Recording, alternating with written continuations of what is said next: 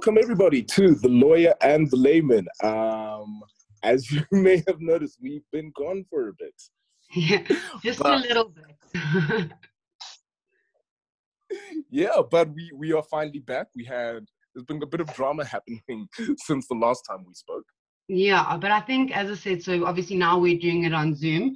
So if the quality isn't 100% for everyone, we do apologize in advance. But yeah, we can't leave the house without getting potentially arrested. So we're not going to take that risk. yeah, we. It has been. We are living in a. Ve- How is everyone dealing with the lockdown? Oh, actually, before we even get to that, um, as per usual, in case you guys have forgotten who does the show, uh, you're joined by myself, Yolisa Mkele, and the lovely Jennifer Stoller. How are you, Jen?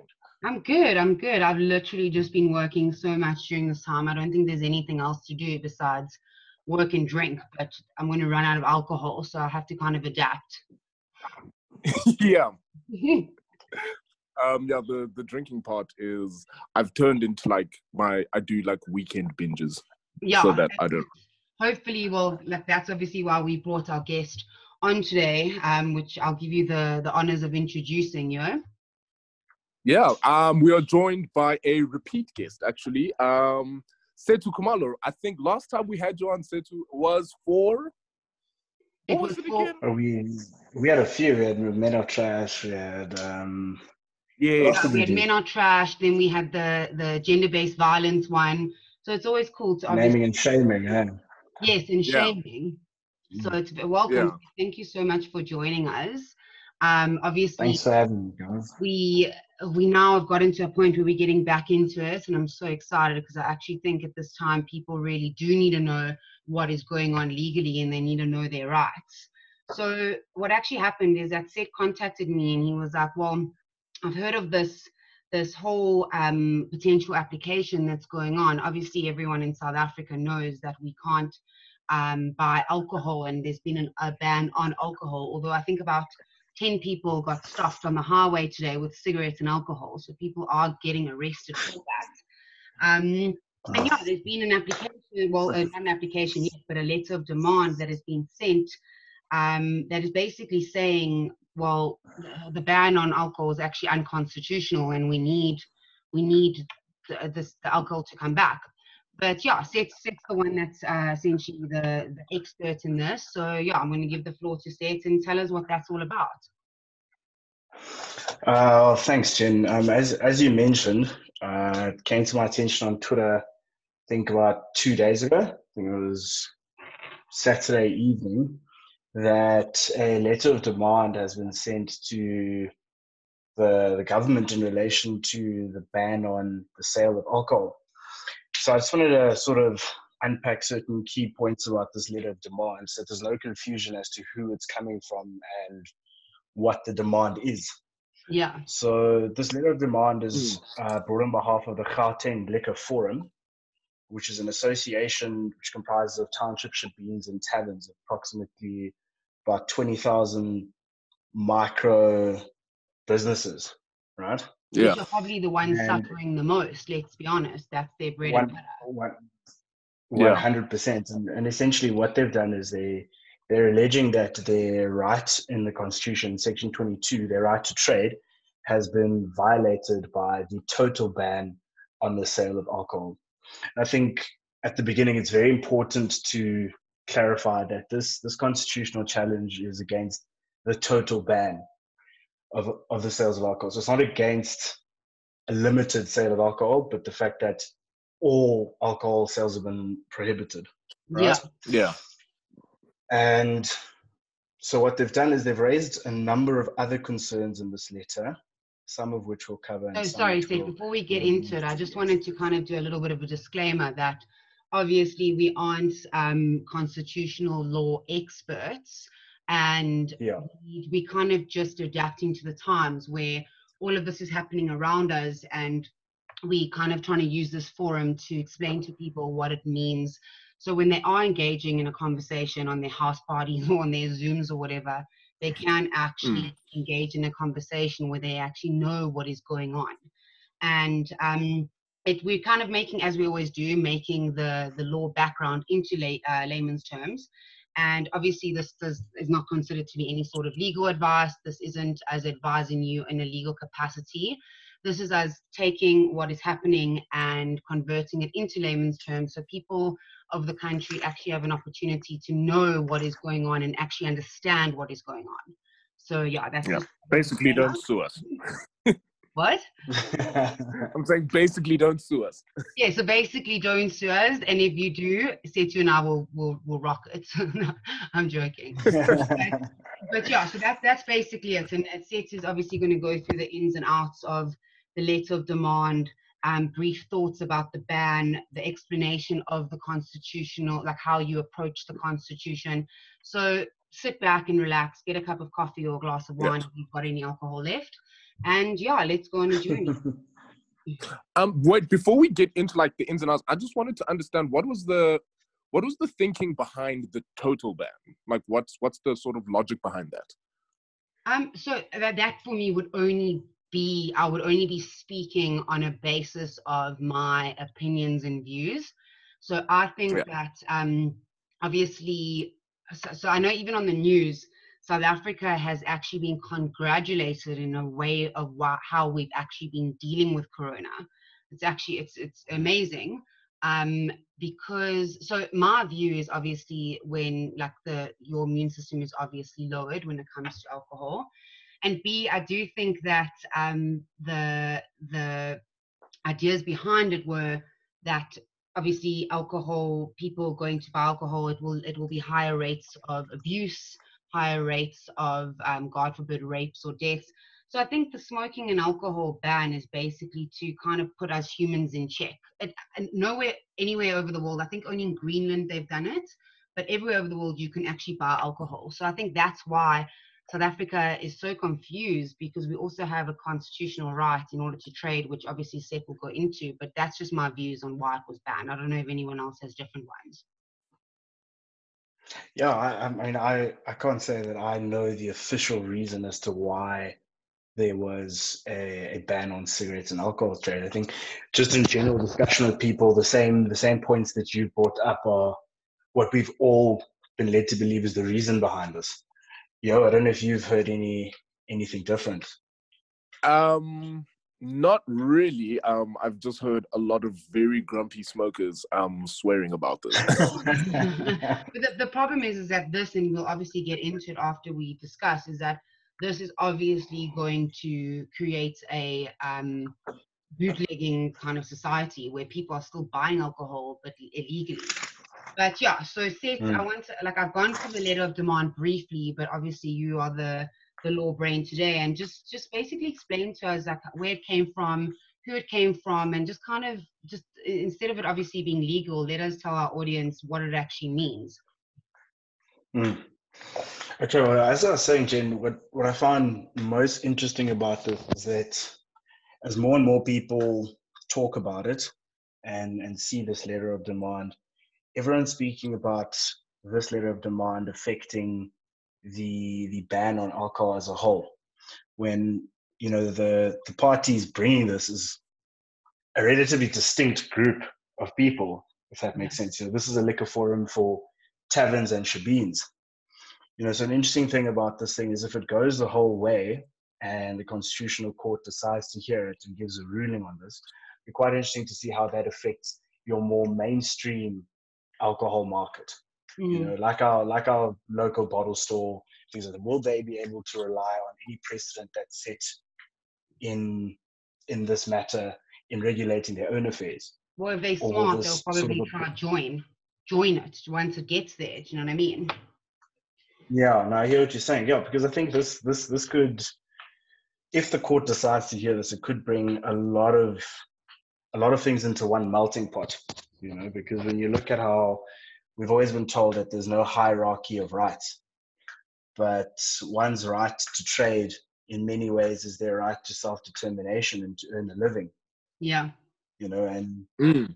well, that's that, that's not reference. It's not referenced in the letter of demand. But I mean, if you think about it more broadly, I think a lot of these rights are, are intertwined. It'd be interesting to see if if they do proceed with an application here, in their actual court papers if they reference some of these other rights that might be infringed yeah, upon by this ban. So tell us actually what the what the letter of demand essentially says. So when they were drafting the letter of demand, what have they demanded from the government to implement before they launch? I think the letter of demand said that if they didn't implement, they would launch by tomorrow. I think about like two or something. Yeah, yeah. Tomorrow is is is the deadline they've given in terms of the government's response. So the main allegations that I picked up on my reading of, of the letter of demand is that they claim that the total ban, and I keep on emphasizing the fact mm-hmm. that they're fighting the total ban, they state that it's unreasonable, as well as that it lacks a rational connection to South Africa's fight against COVID 19. Which and interestingly enough, they've come again. So that's what Yolisa said in the beginning. He asked, why is this actually happening? So if we have to ask as South Africans, why is alcohol being banned? Obviously, there's not a rational decision that is that is um, that is very very obvious. If that makes sense. So it's obvious that yeah, we're not allowed to go to work and all of that because contact will obviously um, will hurt us. But there's no rational connection of why alcohol was banned, and so I understand that point from them. Yeah, and then that I think leads back to what we were saying in the beginning is most of us are not too clear as to why. You know, so I think if this does proceed, the government will be given the opportunity to sort of clarify the thinking behind it. Yeah. I think most of us are in, in the dark mind. Um, another thing that they raised in their letter is they also challenged the authority to pass such a regulation. You know, and most of us oh. are not understanding. Yeah, that's something that I picked up in, in the letter of demand if I can actually find it here, I'll read how. Yeah, so from what I read, it. I can't remember the exact wording, but it was basically that Cyril Ramaphosa did not have the the right to to give those kind of um, directives, which I don't think that we should really deal with in depth. But it is really, really important that people obviously know that that was one of the main arguments that they made. Yeah, I mean, I can I can give it to you now. It was in paragraph 12 where they said our clients do not object to the necessity to take measures to ensure that the spread of the virus is contained and the virus is eliminated. Our clients are concerned that the regulations are unconstitutional as a whole, as there's no authority under law and the Constitution to issue the regulations. So that's one of the other allegations that they sort of raised in in their, their letter of demand. Um, what I think is of most importance to, to our conversation is their allegations of a lack of a rational um, relationship between the measures taken and, and the objectives which the government are trying to achieve. And what they've also done in their letter of demand, which I found incredibly interesting, is that they have agreed to a limitation on the the sales of alcohol. So placing certain restrictions like times and places and so forth. Yeah. Which has a big bearing when we look at it through the tests which the constitutional courts apply when they look at the limitation of rights. But I mean, we'll, we'll obviously unpack that as as our discussion progresses. Yeah. Mm.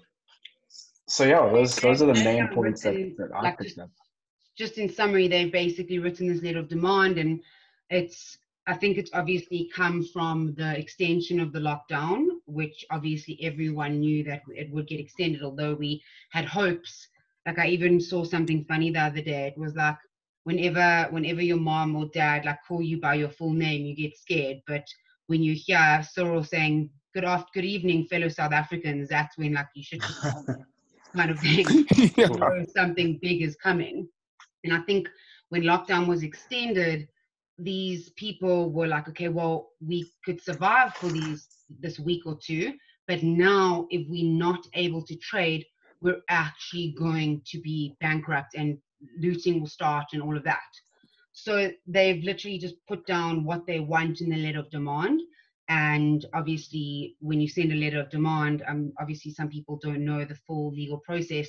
As a letter of demand, you're sending a demand to that party saying, please can you do this this and this if you don't do it we will go to court so it's kind of like a warning so what can happen in this mm. instance is that the government can either choose to engage and sit and say okay well let's engage and let's see what is reasonable for you and us in order to come to some sort of settlement agreement or they can just ignore it, say nothing, and then obviously an application will have to go to the Constitutional Court. Our main our objective of this podcast was will this alcohol ban be able to to um, take the constitutional muster? So if they did launch an application at the constitutional court, what are our views on whether they would be successful or not? Because some people might be thinking, oh, people are going to court, we're going to get alcohol back, but that's not how it works. It's not as simple as as that. Hmm. Yeah, mm. that's that's that's exactly it. And I mean, one of the things I, I, I wanted to flag, um, which I found quite interesting, and Jen, maybe from your read of the the letter of demand, maybe you took something different, but mm-hmm. they didn't specify which court they'd be going to. I actually realized that the the understanding that they'd approach the the Constitutional Court directly comes from that tweet. If you recall, there was a, a prominent yeah. legal journalist who tweeted and sort of puts this letter of demand out in the public, and she is the one who who had stated that they would approach the Constitutional Court. So, I mean, I don't know what her sources are, but we'll, we'll obviously move right, forward on the assumption. Yeah, so maybe yeah. but let's let's let's say any sort of court. So just for for mm. argument's sake, we can talk about obviously the constitutional court and then we can also go on the basis of any court because everyone um, i don't know if everyone knows but courts are not dealing with matters unless they are extremely urgent or they relate to mm. um, obviously criminal activities or or child related matters so you can't just if you're getting irritated with your neighbor go to the court lodge a summons and then go forward so I think the let's let's yeah. focus on the constitutional aspect because they are challenging a constitutional right, and mm-hmm. and then we can take it from there.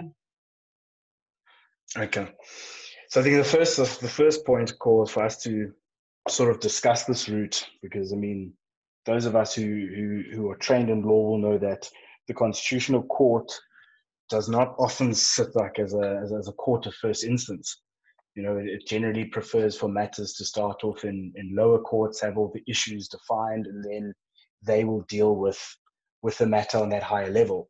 Yeah. But if if the forum here were to go directly to the constitutional court, they would have to satisfy the the requirements of section 167 of the, the constitution, which which deals with what we, we commonly refer to as direct access. Yeah. Right. So I had a so look. So that's at, like when you go straight to the court. Yeah, it's like yeah, so when you go to another court. Because so how it works is that the we have our magistrates courts and then our higher courts and then our Supreme Court of Appeal and then our constitutional court. So essentially, constitutional court, a layman might think, okay, any constitutional right can go straight to the constitutional court, but you actually need to ask them to to even accept you before you can even get in. So it's kind of like they're like yeah. they have like a bouncer before you're at the door, if that makes sense. Ah. So you have to tick yeah. certain boxes before they even say, okay, cool, we will listen to this. So you your case actually has to have certain requirements um, in order for you to even get your foot in the door. And then once your foot's in the door, then you still have to convince 11 judges of what you're trying to prove.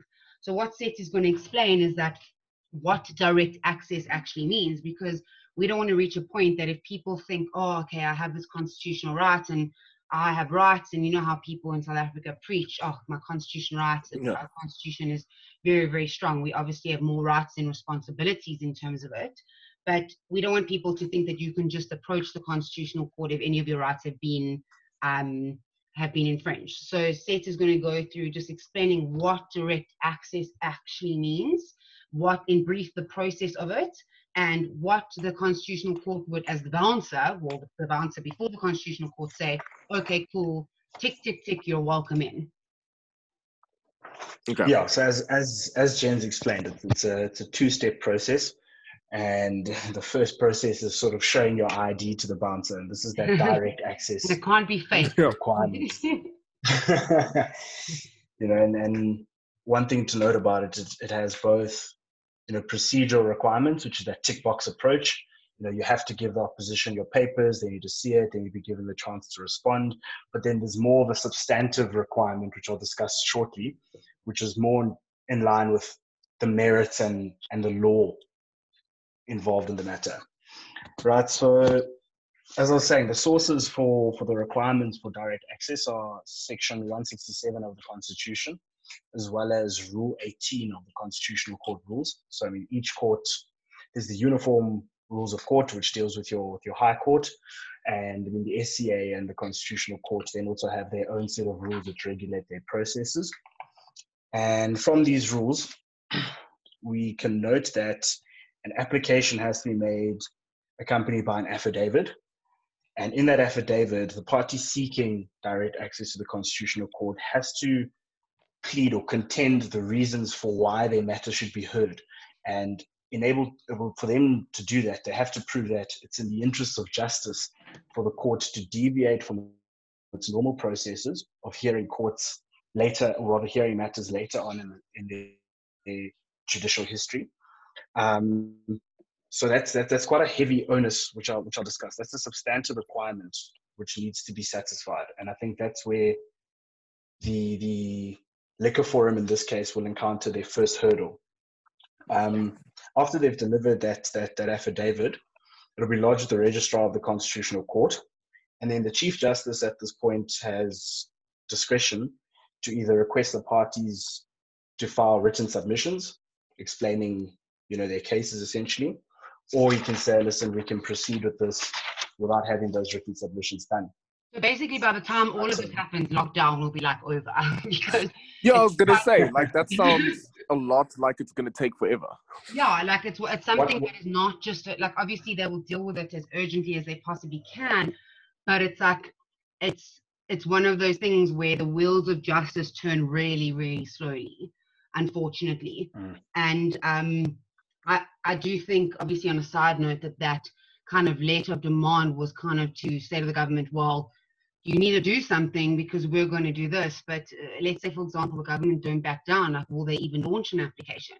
So, like, I think what Seth's trying to explain is that, well, yeah, they they might have a good case and they might tick certain boxes, but it doesn't stop there. You can't just rock up at the constitutional court and think that you'll be heard automatically in order to enforce rights, especially obviously during lockdown. Like we're in a pandemic that hasn't happened before and I think a lot of things that happen in the courts are going to set certain precedents. Like this has never happened before. We're mm. not even sure if the mm. court will be more strict because there is a pandemic. Um, when you're in court, that's that's exactly why we had to speak about this. Exactly, exactly, because it's it's actually such an unknown of the normal course is obviously the normal course that we know of, but now we kind of have to think out the box and say, well, like yeah, there's a pandemic going on. Is the Constitutional Court, are they going to be more strict than normal? normal? Are they going to, like, what's going to happen? And I think it's a cool topic because there are actually no answers until it unfolds. Mm. Yeah, that's that's that, that's exactly that. Because as Jen was saying, like, this is unprecedented. You know, we we've never lived through a pandemic before. You know, our court hasn't sat in these circumstances, and you know, my understanding, and Jen, as the attorney here, can help me out, is that the law is not supposed to exist in a vacuum to its context. Exactly. You know, the courts have to be mindful of the scenario or the setting that the country's in at a given point in time. You know, and this this the substantive requirement of your matter needing to be in the interests of justice to be heard has been dealt with in numerous cases before. You know, it's not a mm. new concept um, in our law. And I've just I've just noted the, the general guidelines that the court looks at when deciding whether hearing a matter is in the interest of justice. They look at the importance of the constitutional issue raised, the desirability of obtaining an urgent ruling by the constitutional court, um, whether any dispute of fact may arise during the course of that matter, uh, the possibility of obtaining relief from another court, and the costs that may be saved by going directly to the constitutional court. Mm. So when we look at this criteria in relation to, you know, the the applicants in this matter, you know, this liquor forum, as I said, this liquor forum doesn't represent massive corporations in South Africa, but rather seems to represent the smaller guys. Mm. How, so what happens if the bouncer just bounces them and is like, well, never mind, you can't come in? I think it's also basically so hard. To, I think it's so hard to also think about like this. So let's say, for example, they do go to the Constitutional Court and they hear them hypothetically, etc., etc. Yes, they have a right to trade. So their right in terms of the Constitution is no different to my right, right? So my mm-hmm. right, let's say, for example, I own a um, restaurant. And now I have to close my restaurant's doors and I can't deliver food and I can't do X, Y, and Z. Um, I also have the exact same right that these people, in terms of alcohol, are are trying to to enforce. Obviously, lots more people will back them because people want to buy alcohol and people want to be able to have that luxury. But we can't say, okay, well, um, I, I think it's going to be so hard for for them and the courts to consider because everyone's right has been infringed because of this pandemic. It's a pandemic. Do you know what I mean? The government has, hasn't just said, okay, well, mm. um, Easter weekend, people die a lot from alcohol. I'm banning alcohol randomly. Every single industry sure. has been affected by this. Every single person that has the, the capacity to earn capital has been affected by this. So, what makes the, the, this alcohol liquor forum so important to any other person's right? You know, Jen, just, just building on what you're saying there, what, what I've been going back and forth with is that, you know, in the court determining whether it's in the interest of justice to hear the matter, they do it on a case by case basis, right? Mm. And we can agree that, you know, the right to trade applies uniform across all people. You know, I mean, everyone has the right. But is there no level deeper than that in the sense of the importance of the right may differ from person to person? I don't know. I don't know what your opinion on that would be. Because, no, of course, these are obviously from person to person, and I think, I think the biggest thing of why alcohol and cigarettes would probably even let's not even say get past the bouncer. Let's say get past the security guard, where where you're walking into the place, is because alcohol and cigarettes have been banned only in South Africa, not all over the world. So the mm. the things that have been happening all over the world, like okay, you're not allowed to you're not allowed to go to work, you're not allowed to do this, that's been uniform. But now South Africa mm. is like, okay, let's take it one step ahead. No alcohol, no cigarettes. And that's where we get back to the rational and reasonable connection. Like, is there a solid connection? So it's like me saying, yes, um, alcohol and cigarettes weaken your immune system, which make you more prone to prone to corona. Okay, but mm-hmm. so does sugar. Um, so, so, so does sugar. Sugar does the exact same thing. It also weakens your immune system. So what are you now? Our shops mm. not allowed to sell sugar. Do you know what I mean? So it's one of it's like that mentality where if they're giving a reason for it, it needs to be a just like a, a reasonable reason. And South Africans don't understand why. So that's why mm. I do think that although I will get there, uh, the whether we're going to think that they would be successful or not based on our views, it's also a very very hard thing to consider because and the courts are welcome open to anyone if uh, if let's say mm. um, companies that think that they that they should be being able to trade they also can approach the court just obviously that this alcohol um, forum has done it first mm. yeah that's what makes it most important is that this is sort of the first challenge that we've we've heard of at least you know, and it's a it's been a big row about about the ban.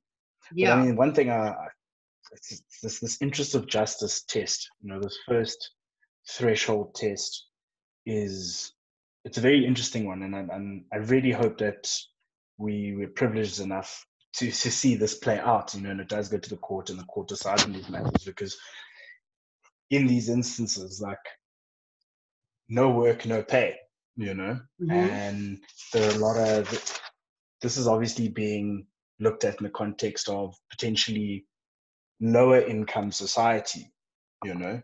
Taverns and shebeens, I think, are, are not comparable to massive bottle stores.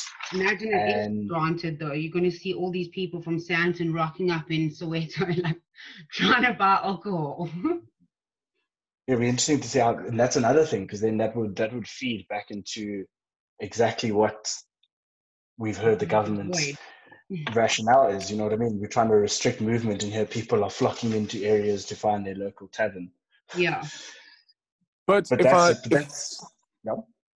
Yeah, oh sorry, I was just saying so if, if I understand you guys correctly though, isn't it if say for instance, for whatever reason it were to sort of pass in some way form for the um the tavern people, wouldn't that right to trade then also extend to like mass market people? So like instead of people flocking to wherever, wouldn't tops just go, oh well, even I can open now?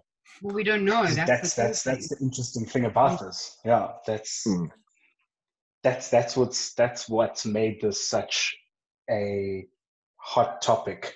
I think because mm. it's being brought by a minority, if you can say that in the grander scheme of things. Mm-hmm. But if if the court decides to set precedent, then for more mainstream alcohol retailers, they would potentially want to rely on the same thing and say, hey, listen, we can also adopt limited hours rather than trading our normal hours and exercise our constitutionally guaranteed right. Yeah. So I, hmm. think, I think what we need to go into is basically let's go into the the actual argument in depth. So what can what I can see from the argument is obviously the rationality argument, the president not having authority, the Section 22 infringement, which is the, the right to trade, and then also one of the most important sections of the Constitution, which is um, the limitation clause.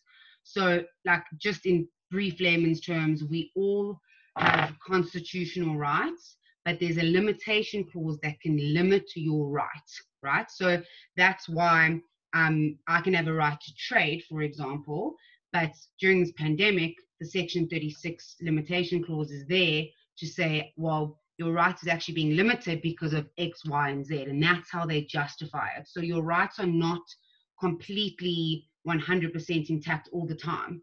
So Seth is obviously no, going to explain like that, that, that concept in depth because a lot of people are saying, oh, this is my right, this is my right, but they're not actually aware that the Constitution can limit their rights. Yeah, one hundred percent. I mean that that that limitation happens every day. Exactly. you know, mm, that that that limitation happens every day, and it's just about the you know the the standard that they apply is whether it's just and and reasonable. So in, in terms of that limitations analysis, so in the instance that this forum is able to satisfy the bouncers, as we've been saying, and the courts. Mm-hmm, mm-hmm. the court, this is us hypothetically going on the jaw, so just enjoy it.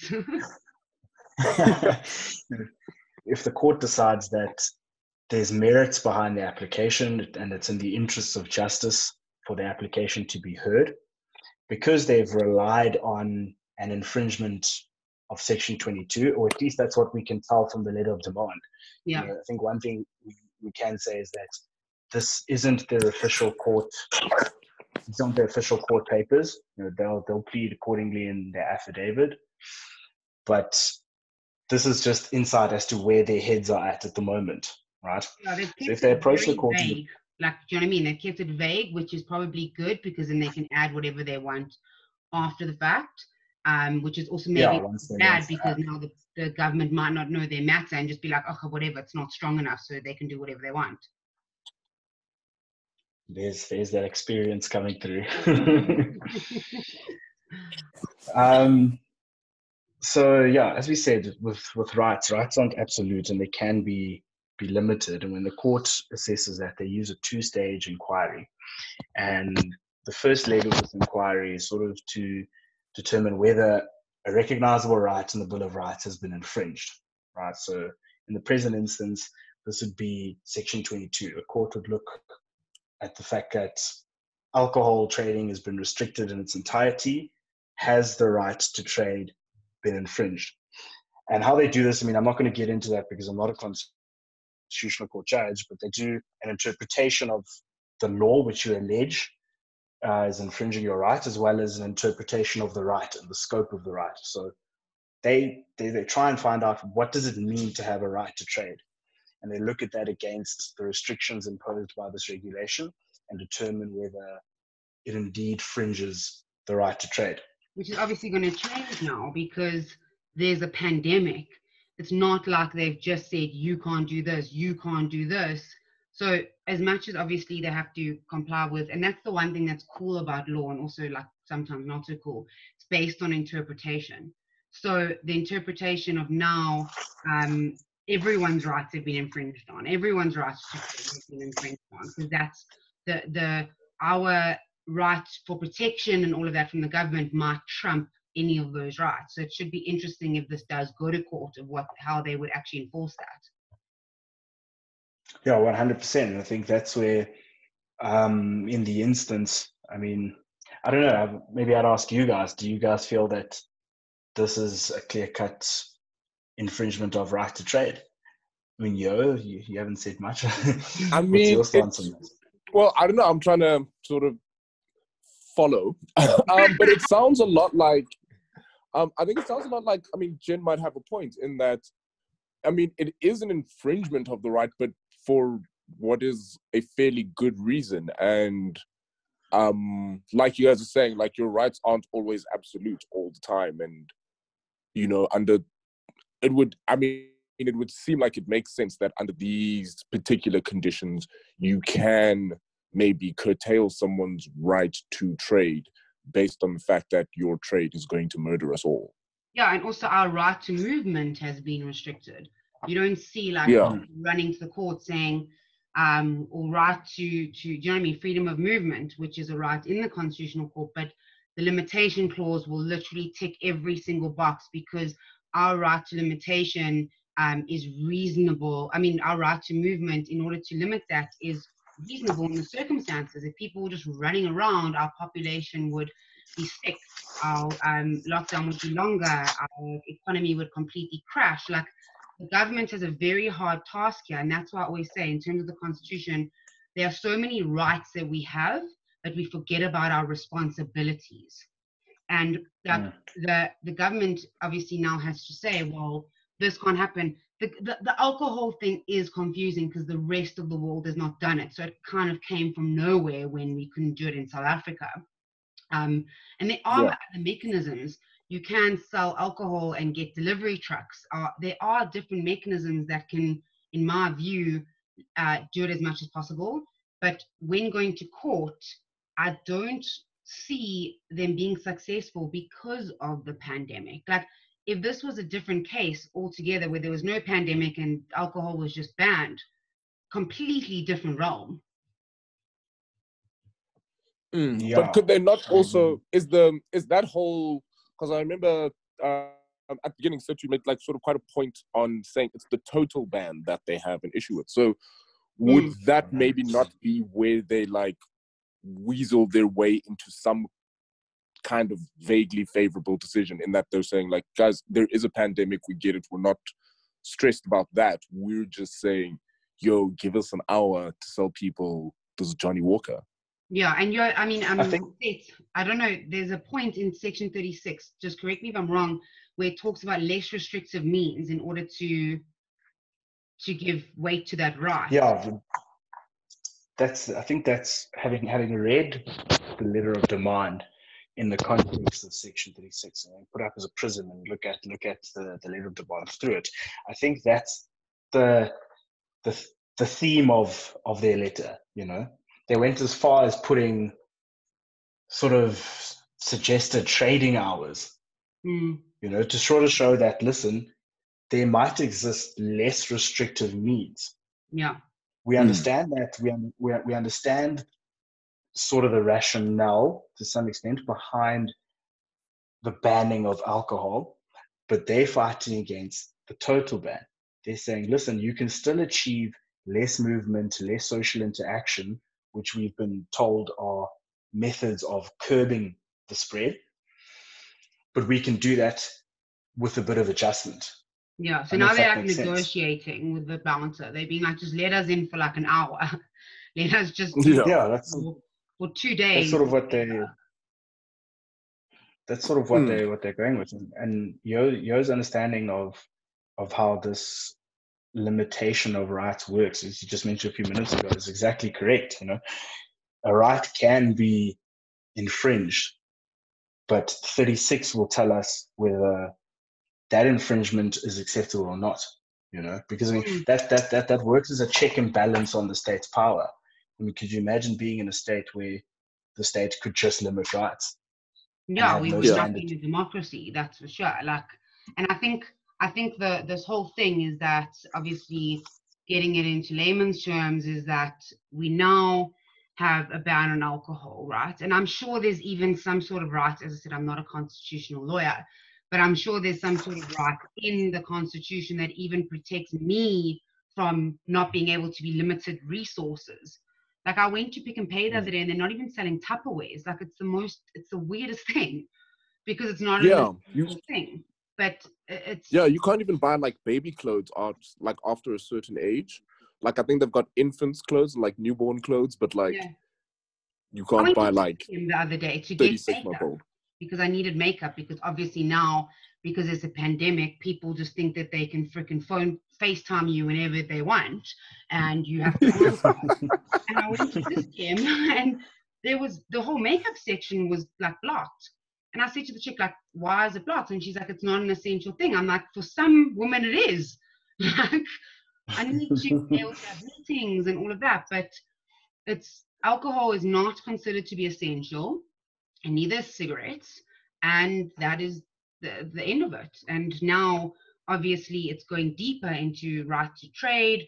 Um, and I'm sure there are other there will be there's so many rights that are being infringed at the moment, but obviously they can stand the test of Section 36. But Seth, I want to ask you. So if we have to kind of say, okay, well, this is the the gist of it. We're literally working off a four page letter of demand. It's not a very comprehensive letter of demand.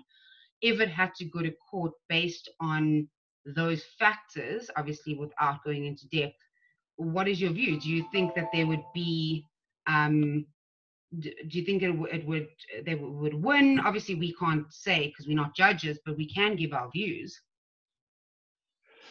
Yeah, Jen, you know, for me, I'm I'm, I'm, I'm personally really hoping that this this matter goes all the way because I really do think for the development of our, our law, in my opinion, you know, um, this would be a good chance for the court to get out of its comfort zone. Mm-hmm.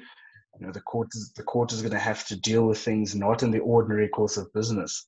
We're in the middle of a pandemic, and I guess it'll also give us, you know, those who who take an interest in it, a guideline as to how far our rights can be limited to achieve a certain end mm. in a moment of crisis. Yeah, you know what I mean. Exactly.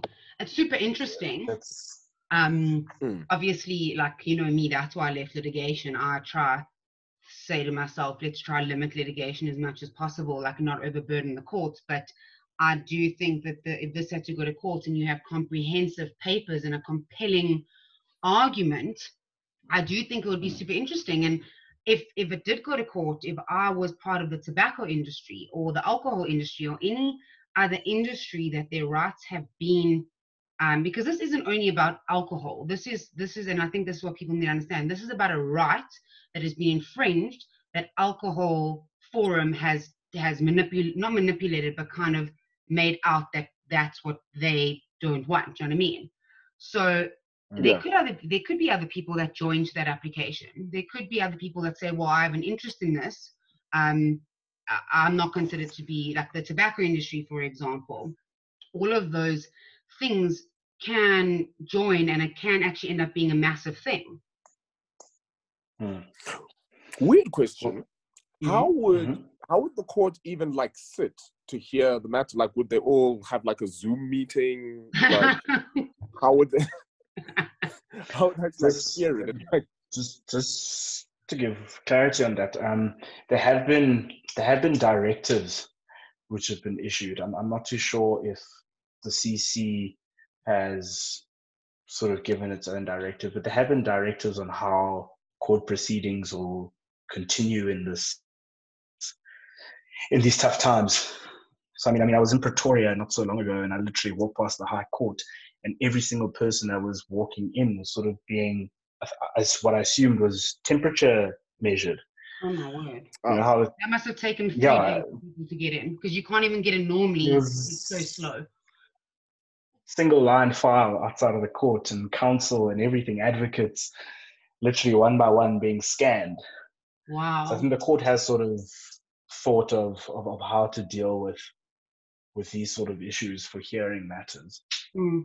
So I think like for me, it could go either way and that's what's so exciting about litigation is that you're still having individuals um, making certain decisions on on this basis if i had to give like if you had to say to me okay jennifer you need to give a yes or no answer this is this is probably the worst question you can ask a lawyer just by the way just to give a yes or no answer not a yes but no yes but maybe you have to consider the facts like that we can never ever say yes or no But if I had to say yes or no, I would say no. I don't think that this would be. Um, I don't think that this would would uh, be successful.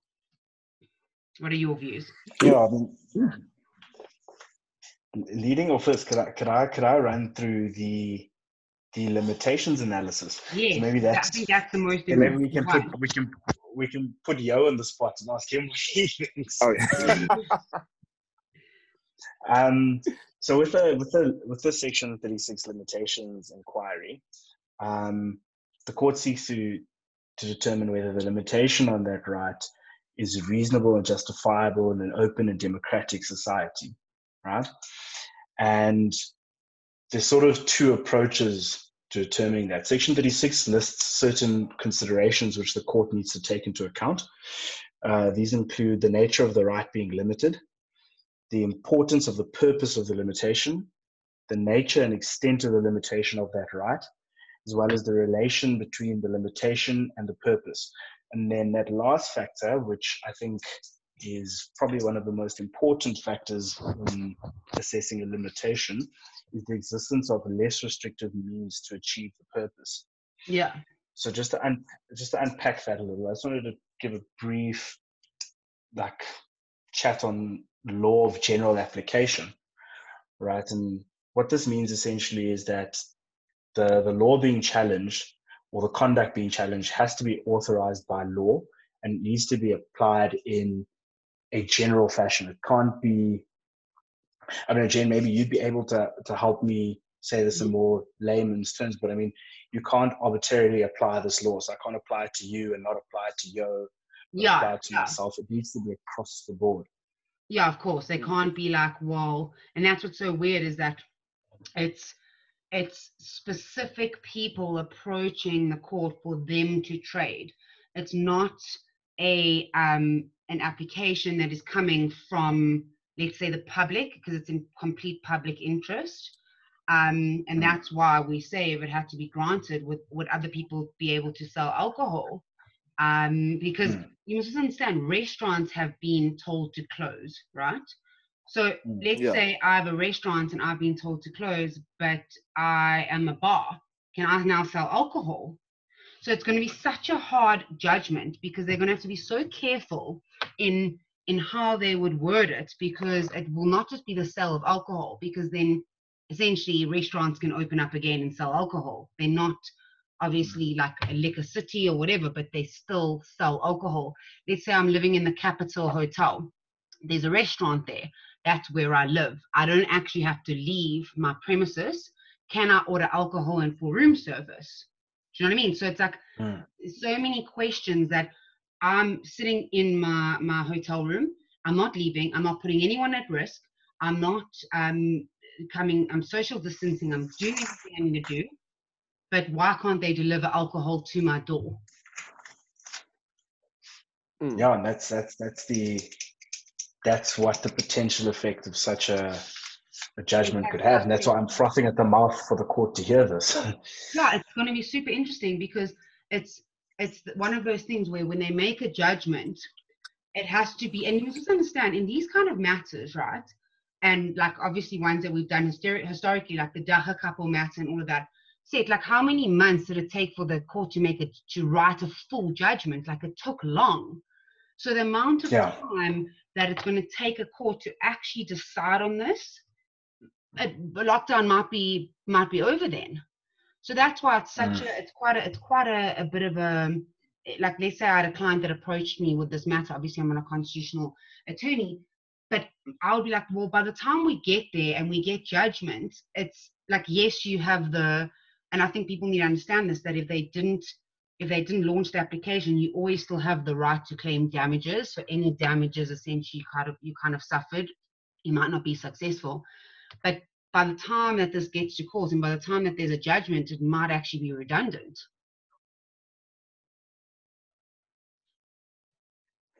Hello? Can you hear me? Can you hear me?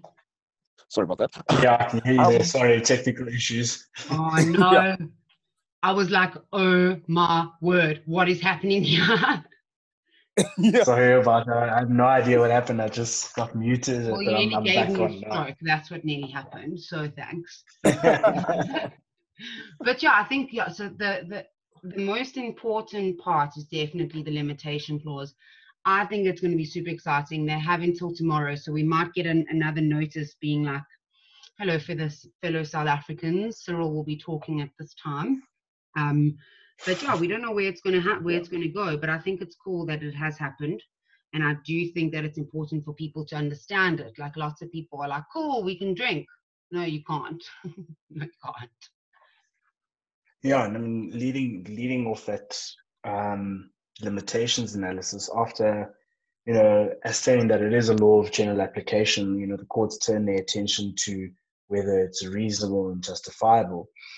You know, and this ultimately boils down to a determination of whether the violence or the intrusion on the rights, which is constitutionally protected, is both rationally connected to the government's objective, which here is to contain the spread, and whether the intrusion on the right is proportionate to that objective.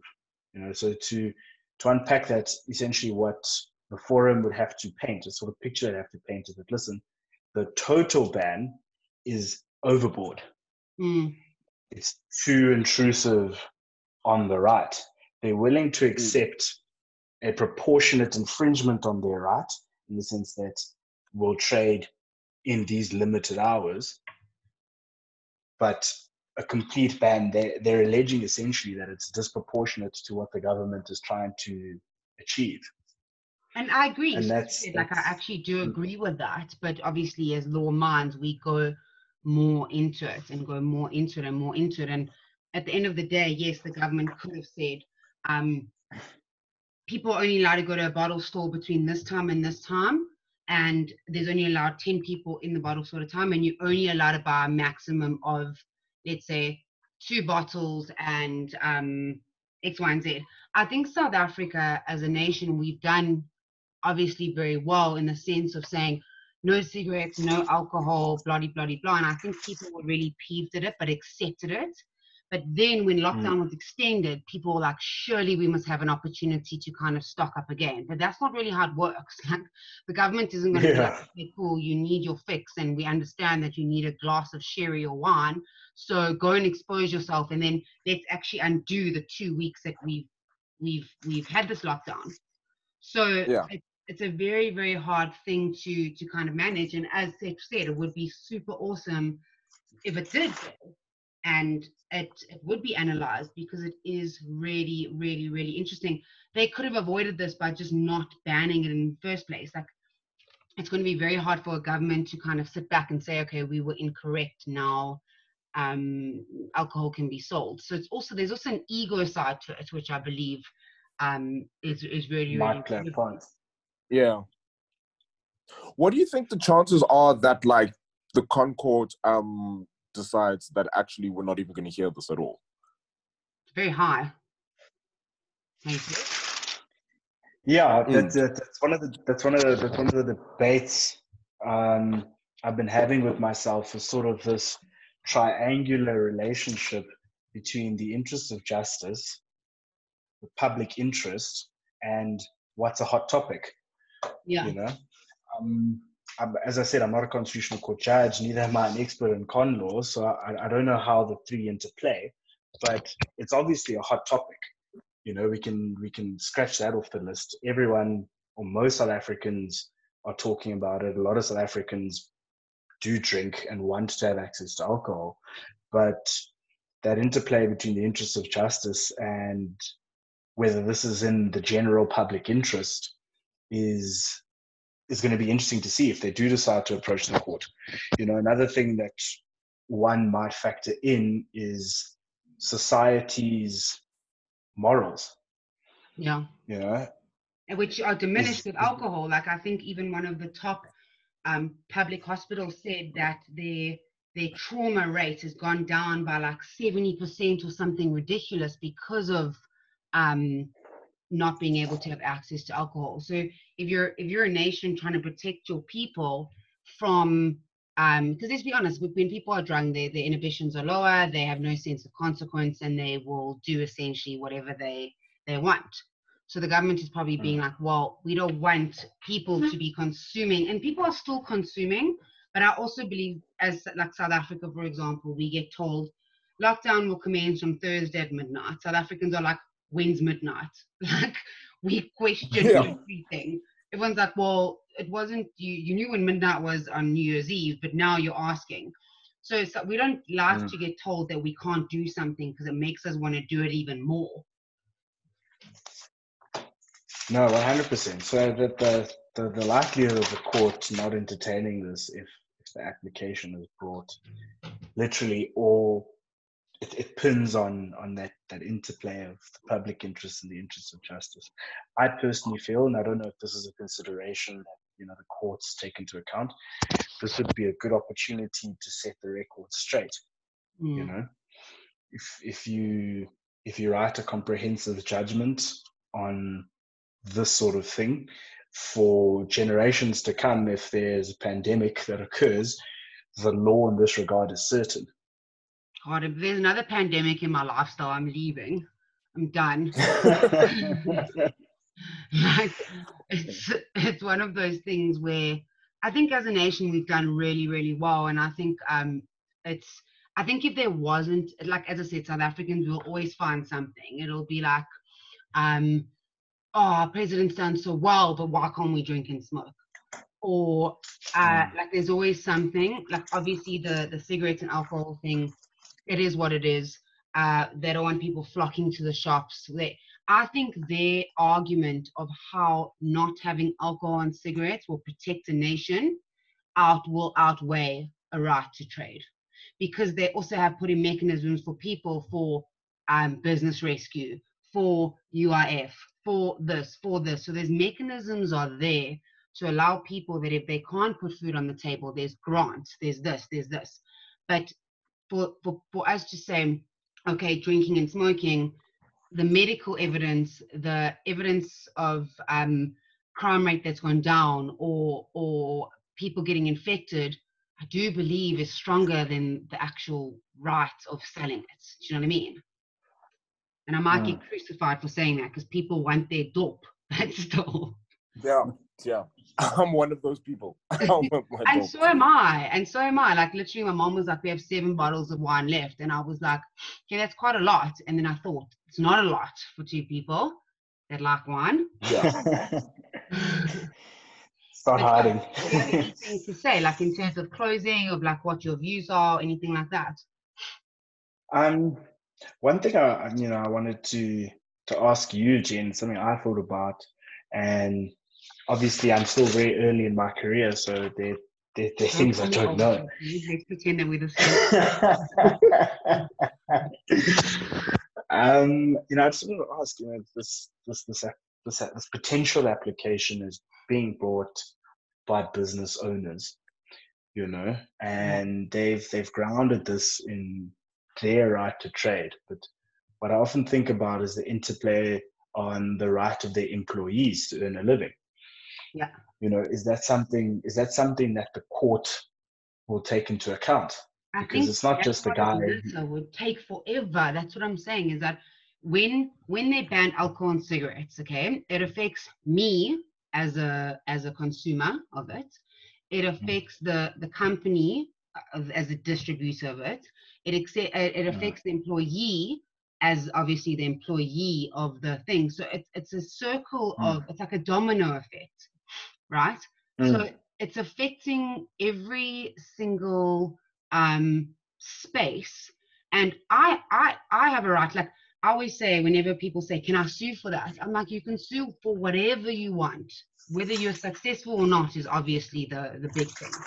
I can approach mm. the court on whatever I essentially want. Like I've seen people in family law approaching the court um, because they wanted to go see their child uh, in another province.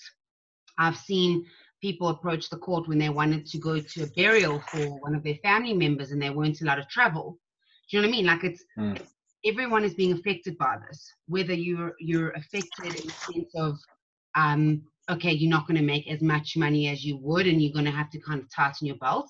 And then there are people affected that are literally going to die of starvation and not not be able to live through it, not because of corona, but because of um, our our population that live hand to mouth. So mm. everyone is being affected, and it's up to the, the government can't curtail that by saying okay, people can still work or whatever how they have to curtail it is by having mechanisms of UIF payments and social grants and um, company rescue. That's the only way that I do believe that they can facilitate people's rights. And it's hard for a country no, like that, that don't have the resources. Mm. So yeah, yeah I mean, if, if it's hard, everyone yeah. can actually everyone's being affected by this. My rights, your rights some people more than others. And like I always say, even people made money at war. Like there are people that are capitalizing on another level during this time. Someone wanted to sell me sure. the other day for 80 Rand. I was like, are you mad? Tell, tell you what? For 80 Rand. Like it's Good Lord. It's one of the but it's one of those things where people are bootlegging now.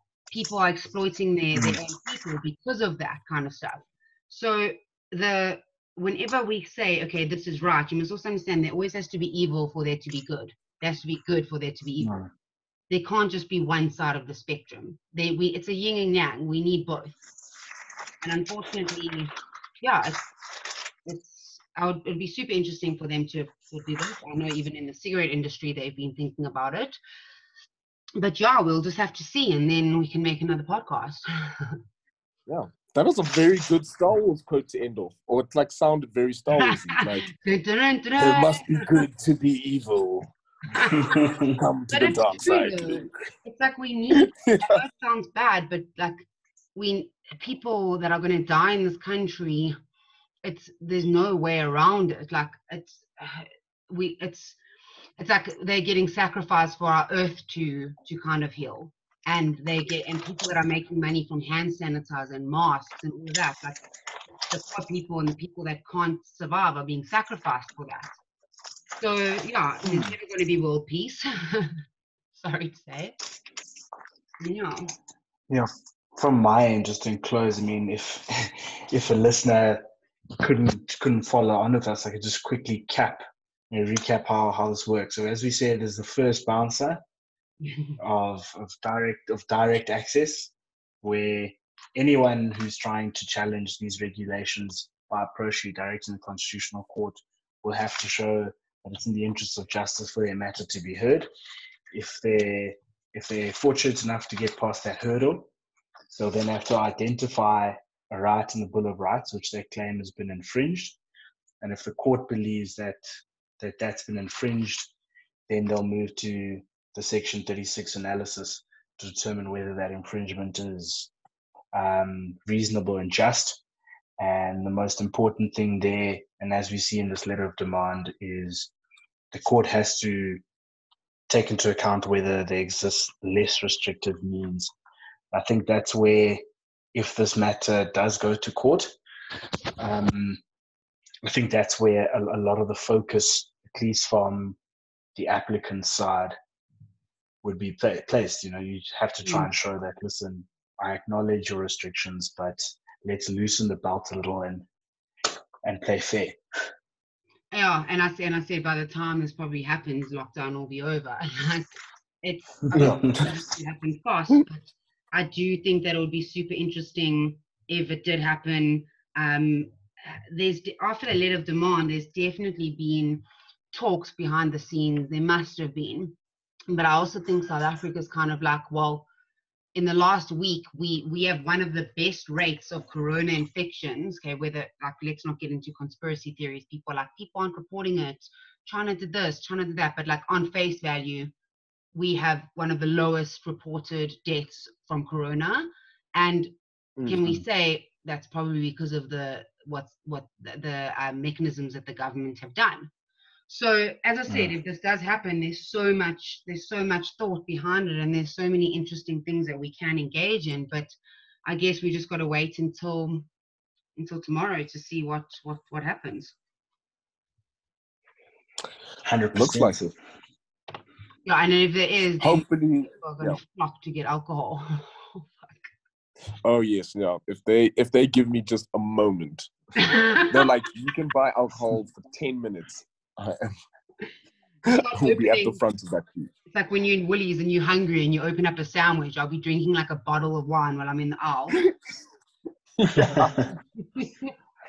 but yeah, thanks so much, Seth. Honestly appreciate it so much. You bringing this um, topic to light. I do think it has been super interesting, and I know I've I've learned a lot, and I'm sure Yo has as well. Likewise. Yeah, thank you so much. This was very guys. very cool. And yeah, like if anyone has any questions, they're more than welcome to contact us. I will be posting this on our socials. Um, I will actually also now because I'm a technological whiz, I've got a Mailchimp account, so I will be making an email with the link and um, everything, Sethu's information, yours information, mine, my information that um, I can email you t- uh, to you. So if you do want that, you're more than welcome to contact us. And yeah, Seth, you can give us your handles, your details, whatever you're comfortable in giving. And yeah. Yeah, it's the, the my my Instagram handle quadrifocal. Um, if you follow the page, just look for followers. If you have spelling errors, you'll find it on the lawyer and the layman's page. Yes, that's perfect. And yeah, Yo is still none in the brothel, although he's changed his name to. Yo something, and I couldn't find him yesterday, which was fantastic. Oh. yeah, I gotta stay, gotta keep away from the cops sometimes. but yeah, thanks so much. And as I said, I do think that we will be chatting about this, whether it's um, something's got to happen. So there either will be the government taking a step, or the forum taking a step, or people just looting, taking steps. Like, but yeah, who knows? There might be. Yeah, cool guys. But thank you so much. And yeah, yo, you can end it off in true lawyer and the lemon style. Well, I mean, yeah, guys. Um, I don't know. I don't have anything else to add. I thought that was a lot of fun, and yeah, hopefully, good first day back. Actually, good first day back. yeah, Um, but yeah, But yeah, yeah. thank you, guys. thanks. Em. And Thank you, yeah, guys. This is, as as Yolisa would say, this is lawyer and the layman. yeah. Cheers, guys.